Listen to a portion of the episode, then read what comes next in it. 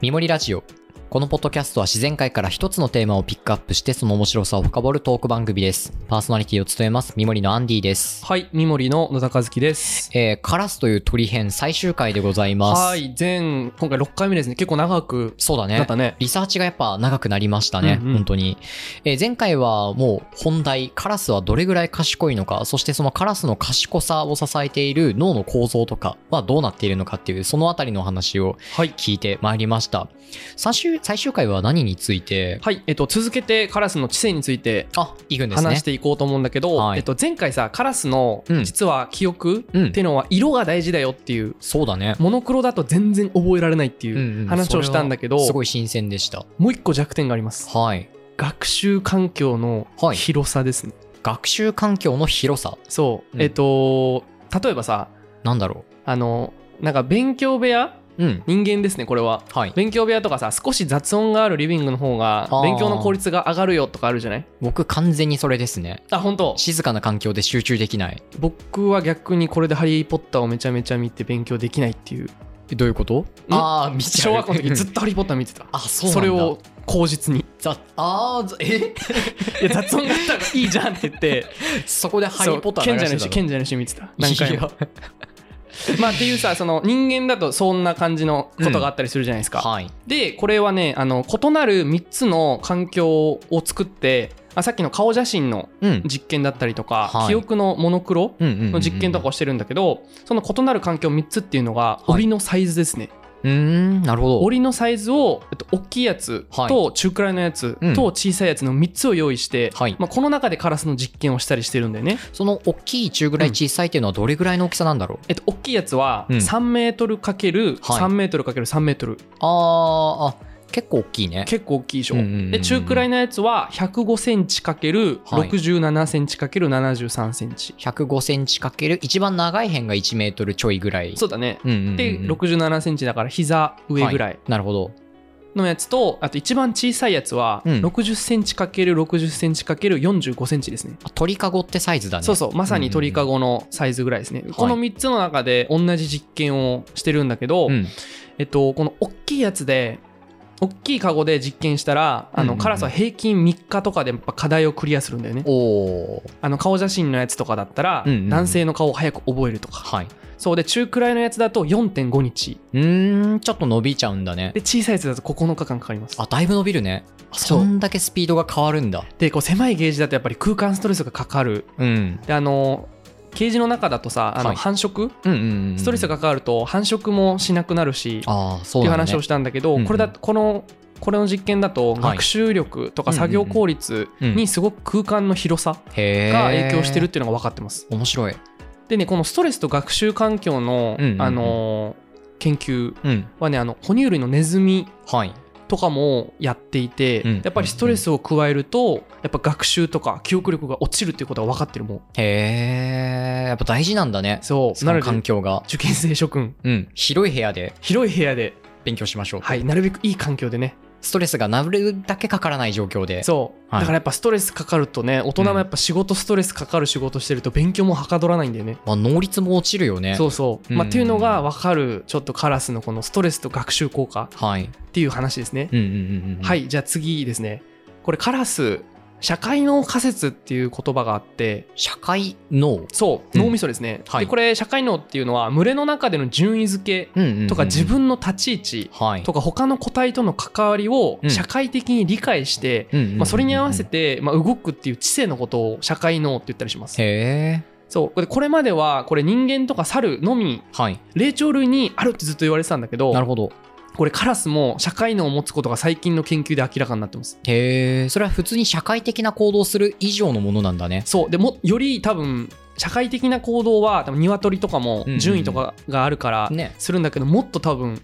そうだ複ね雑なうんうんう感ん情とか動き方をするんだろうね。はいでまあこの研究はね、えっとまあ、カラスの観察ですねうんから、まあ、理解できたっていうふうにこれ結構最近の研究ですねへえなんでこう霊長類だけと思われてたんだけうんうんうんどうんまあカラスっていうのは、まあ、翼の生えた霊長類っはいていうふうに言われたりしてまあすあいい言葉だねはい、うんでこの翼の生えた霊長類カラスうん。のちょっと続きを話していくとはい。カレドニアガラスの話をしておきますねめちゃくちゃ賢いカラスだったよね。そう道具を作るカラスでう。うん。これがもう1996年、はい。今から30年前ぐらいですかね、うん。えっと、これイギリスの科学雑誌「ネイチャーにおお。すげえこう道具を作るカラスがいるっていう論文が掲載されるんですよ。おお。これが割とすごいセンセーショナルだったみたいでうん。これをちょっと紹介しておきますね。はい。はい、カレドニアガラスは、うん亜熱帯の島はい。南太平洋ですねうん。にニューカレドニアっていうとこがあって、うんうんうんうんまあ、そこに住むカラスがカレドニアガラスなんだけどはい。こう2種類の道具を作って二種類。 2種類へえ。でこの木の穴の中に住む昆虫を捕まえたりするんですよね。うんうんうんうんっていうことがまず論文で発表されてます。はい。でこう実際にカレドニアガラスがどうやって道具を使うかっていうと、うん餌を取る時に道具を使うんだけど、うん。あのー木のクックリの木っていうはい。木が向こうにあるんだけど、うんうんうんこの木の中にいるカミキリムシを食べます。なるほど。幼虫かなそう幼虫を食べる、うんうんうんでこのカミキリムシの幼虫がねこうやっぱこの幹の奥深くにいるんだよねそうだよね。だからこう穴が仮に開いてたとしても、んなかなかくちばしが届かないと、うんうんうんうんうん。であのキツツキはい。とかは長いそうだね。舌うん。があるので幼虫とかをくるってうん。して取り出すことができるんだけど、まあ、カラスはそういうことができないとまあ、そうだよね。そうなのでこのカレドニアガラス道具を使いますねはい。これが樹木の葉っぱを加工したへえ。棒ですね、葉っぱも加工するんだ。そうえっとこれ結構ククイノキうんうんうん。、のそのカミキリムシの幼虫を食べるんだけど、はいもうククイノキの葉っぱうん。の結構大きいんだよねうん。なんて言ったらいいかな本州だと、うんうんえっと、赤目ガシワとかわかるかなとかああー、わかる。結構大きめの大体そうだな。まあ、直径30センチぐらいまでいく。そうそう結構大きめうのちわみたいなサイズ感の葉っぱってことだね。葉っぱのこの傭兵の部分を加工して傭兵うんそうあ、えっと茎の。茎の部分ですね、うんうんこれの部分を加工してえっとまっすぐな棒にするんだよねこの葉っぱのあな葉るのほ部ど分を削って、はいはいはいはいはいはい。それでカラスはこう棒でその葉っぱの棒葉っぱの傭兵の棒でうんうんうんうん幼虫の口の周りをつつくんだよねほうほうほでこれそしたらその幼虫が怒っておう噛みつくんだよねう。うん。でこれで釣り上げます釣りするんだ。そう、まあ、だから釣りへをーするカラスだねカレドニアガラスはしかもね、釣り方がちょっと怒らせて噛みつかせるみたいな。そうなんかあゆの釣りか、あゆみたいだね。あそうだねだから普通についちゃうと幼虫が潰れてしまうんだけどそうだねこうこう噛みついて釣り上げるっていうのうんがうんうんうんうん。やったりしますね、賢い。で他にもねなんか道具がいろいろあったんだけうど、んうんうんうん、 2つあるっていうふうに言ったんだけどもう1個はね、あのフックツールっていうほ先が鍵状になった棒の道具を作りますねう。へえ、それ高度だね。でこれ枝のうん。枝って枝分かれしてるじゃないそうだね。そこの部分から切り取ってなるほど。先がちょっとクッとなってるはいはいはいはい。枝を作ったりします、うんうんうんうん。すごい。枝分かれを利用してフックを作るんだ。そうそうへえ。でまあこういうのでこういうのを使ってまあ幼虫とかまた取ったりするんだけど、はい。でこの道具を使うカレドニアガラス、うんこれ場所によって実は道具もちょっとずつ違ってるんですよなんかそれだけ高度な道具作りをするっていうことはさ、多分知能が高いっていうよりかは教育も加わってるんだろうなって思いっやたそうだろうねカラス特有のだからこういう道具っていうのがどうやって伝承するのかっていう、うんうんそこまではちょっと僕調べきれてないんだけど、うん多分なんかあるだろうねな。んか1話だけが生み出したそれぞれの人生の中で生み出すんイノベーションっていうよりかは、親から子供に伝わっていきながらだんだん改良されていくみたいな感じがするすんだごよいねね人間っぽいよねそれもね。すごい人間っぽいだからこそ場所によって形が変わるんだうっうていう方変わるんだねそう場所によって形が変わったりします。っへえていうのがまあカレドニアガラスの、うんはい、道具を使うカラスでしたね。すごい面白いやんでまあこうそういう知的なカラスなのでやっぱはいりいろんな伝承がうん残ってるんだけど、そうだよねそう海外の神話とかでも、うんとギリシャ神話はいでは太陽の神のアポロンはいはいに仕えてるのがカラスなんだけどへえこのカラスは人間の言葉を話すおおで、まあ、報告相談するみたいなうん役割があったりしたりとか、うんうんうんうんうんあと北欧神話のオーディンはいの全知全能の神なんだけそうどだよね両雷落とすよねそうそうそう、ん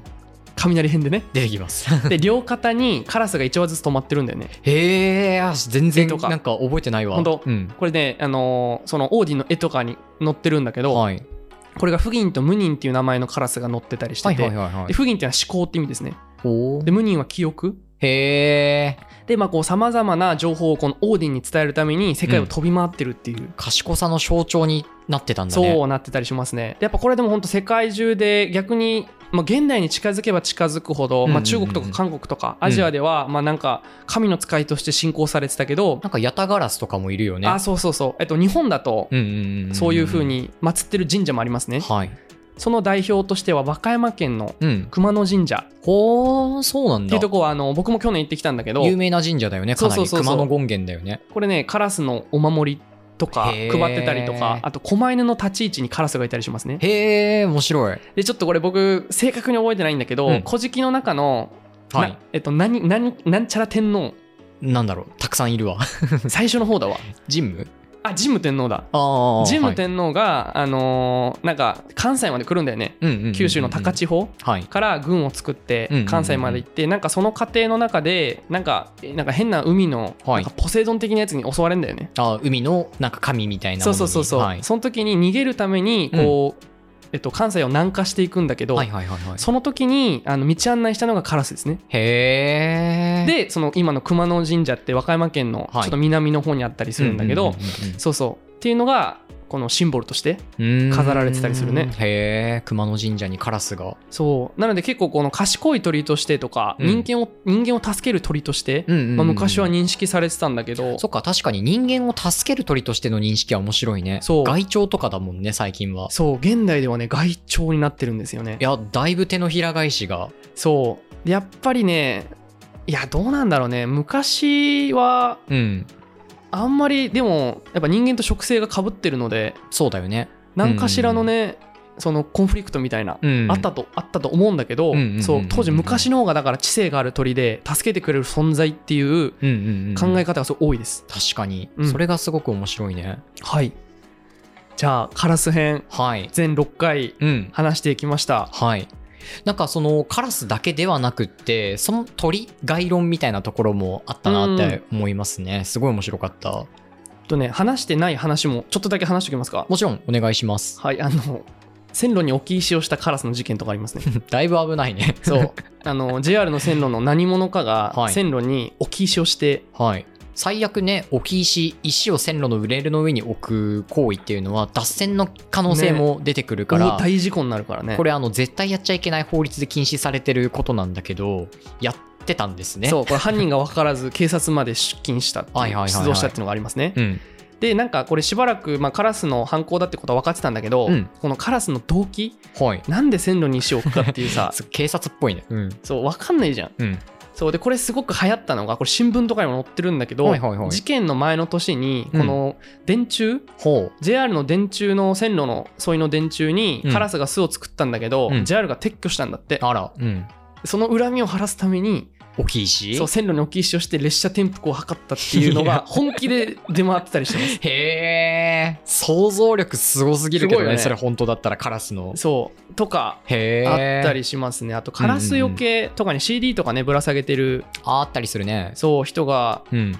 いると思うんだけどただあれはあんまり効果がないって聞いてるけどそう全くないですねそうだよねでこれなんでこんなうんことがなったかっていうと、はいなんかまあカラスは光るものが好きっていうなぜか認識が広がってるんだよねそれは正しいんじゃないかなって思ったなんかあのカラスの巣の中になんかキラキラするものをたくさん取って飛び去っていくみたいなことは聞いてるから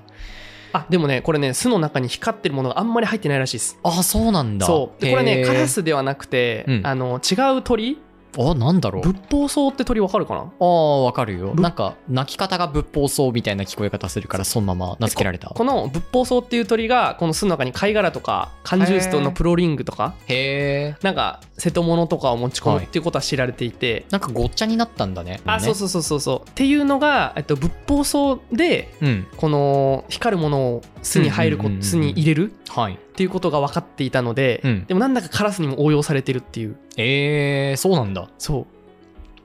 ていうのは実際にカラスは光り物が好きっていうのもこれもちょはっいと話が発展した感じですあね、そうなんだそうそしてそのまあだからカラスがキラキラしたものが好きっていう通念が勝手に広がっちゃって CD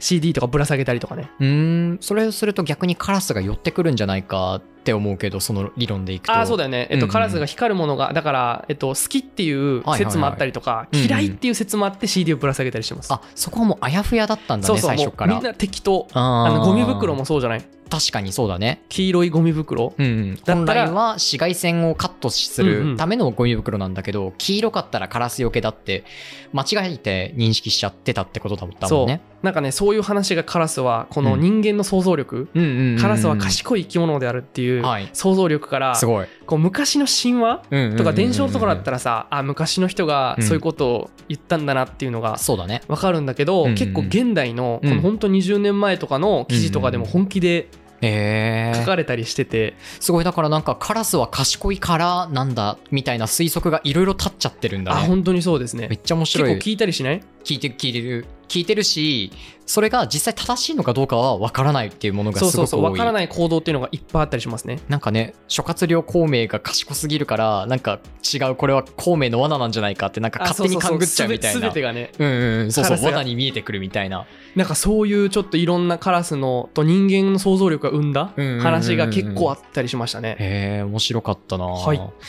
特にあの橋太ガラスと橋細ガラスの食べ物の違いとかね、都会は森であるっていうことがやっぱりこう際立つカラスの暮らし方とか確かに特に好きでしたねそのあたりあと郊外だとねうん草原なんだっていう逆の視点だよねそう高原は草原でありだからそこに暮らす、えーハシボソガラスはもともと草原に暮らしていたカラスでだからあのホッピングではなくとことこ歩いていく歩くっていう話とかうんしてきましたね、いや面白かったですねなんか鳥っていう切り口としても面白かったし都会っていう森っていうものの見方がさらに深まっていくっていう面白さもあったし、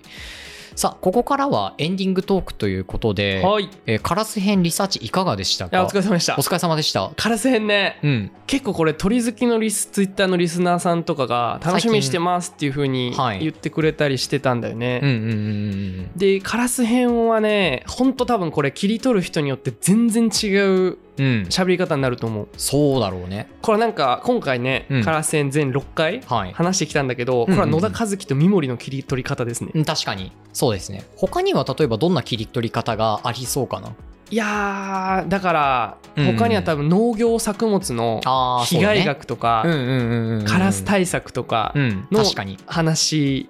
と確かかに確がか多にいんじゃないかな外鳥としてのカラスにスポットを当ててる研究とかはやっぱりめちゃくちゃ多いよ、ね、いやめっちゃ多いいと思う予算がつきやすいよねそれは間違いなくカラ研究スの対策ベンチあるからねあそんなのもあんのそうちょっと何県か忘れたんだけど、うんそれこそこの宇都宮大学のはい人たちがやってて、はいはいはいあのカラスが駅前に集まるからおう、まあそりゃそうだよね人間が集まるとこにさ、そうだね餌があるからね、うんただこの駅前がうんちだらけになるから、うんカラスを移動させようっていうへえどうやってなんかねカラスがねちょっと嫌いな音音あーでその郊外に移動させるみたいなこへえとをやってるベンチャーとかねあるんだあったりするあとあれだわなんかその鷹城、うん鷹を飼って飛ばす人がそのカラスを追い払うために呼ばれたりとかもああーそうですねするカよラねスの天敵タカうはんうんうん食べられたりするからねそうだよねそうだよねみたいな感じ確かに外鳥としてのものの見方はすごうくん確かにな、多いだろうね深まってるだろうし研究もっていうのがあって結構だと調べやすかったね、うんうんうんうんあの実際に観察がすごくうん車走ってたりしたらいるからさそうだねそう止めてみたりとかうんうんうんできるし、逆に言うと多分これ鳥好きの人の評価がすごい気になるうん確かにまああんまり鳥好きも最初冒頭言ったように、すごいいろんなタイプの鳥好きがいるからねねいるなっていうのは分かったところだし北大のねうん鳥研究してる大学院生の子も1ミリもカラス出てこなかったからねそれが面白いよいやね非常に面白いよね、うん、鳥だから全ての鳥っていうわけでもやっぱりない人が多いんだいろうやし、ね、本当にそうだね、うん、確かになんかいろんな感想が出てきたらすごく嬉しいですねそういった意味もあって、っていうのが今回ねカラス戦で思ったかな、はいであのすごくで今回のカラス戦通して鳥はいめっちゃ面白くなったのね、あよそれが良かったい、や不思議だわこれまでさその鳥あんまり興味なかったじゃんうそうでねみそうだね、んうんうんあの僕自然ガイドやってるんだけど、はい全然鳥ガイドやんないからね全然覚えられないって言ってたしね覚えられない植物とか菌の方がやっぱり覚えられるから、そうだよねそうでも今回結構やっぱ学べば学ぶほど物事って面白くなるじゃん、なりますねうんなんでまあカラス勉強したこともあってちょっと鳥がどこからやってきたのかとか、うんうんうんうん飛ぶ瞬間とかね、そうだねそうだラねイト兄弟が飛ぶ瞬間はさ、うんめっちゃエンタメになってんじゃん確かにドラマとしてはい鳥が飛ぶ瞬間にもさ、ち そょうっとだね当てたいわけですよわかりますわかります、うん鳥の飛び方ってまたね種類によって全然違うしね除草する鳥もいれば間違いな木のい上からピュって飛ぶ鳥もいるし羽ばたき方とかもねねうんめっちゃ足速いやついるよねいるいるダダチョウとかとあとはなんだっけ白石霊まあ白石トコトコトコトコってあるから、ね、そうそうそうそうスズメみたいなサイズ感でトコトコトコトコって歩間違いくな小い鳥みんな見たことがあると思いますけどあれの子とか面白いもんあねいやー不思議だわギリギリまで飛ばないもんねうん確かになんでまあちょっと次カラスをと通じて、はい鳥が僕が面白くなったので、うんうんうん、うん、鳥という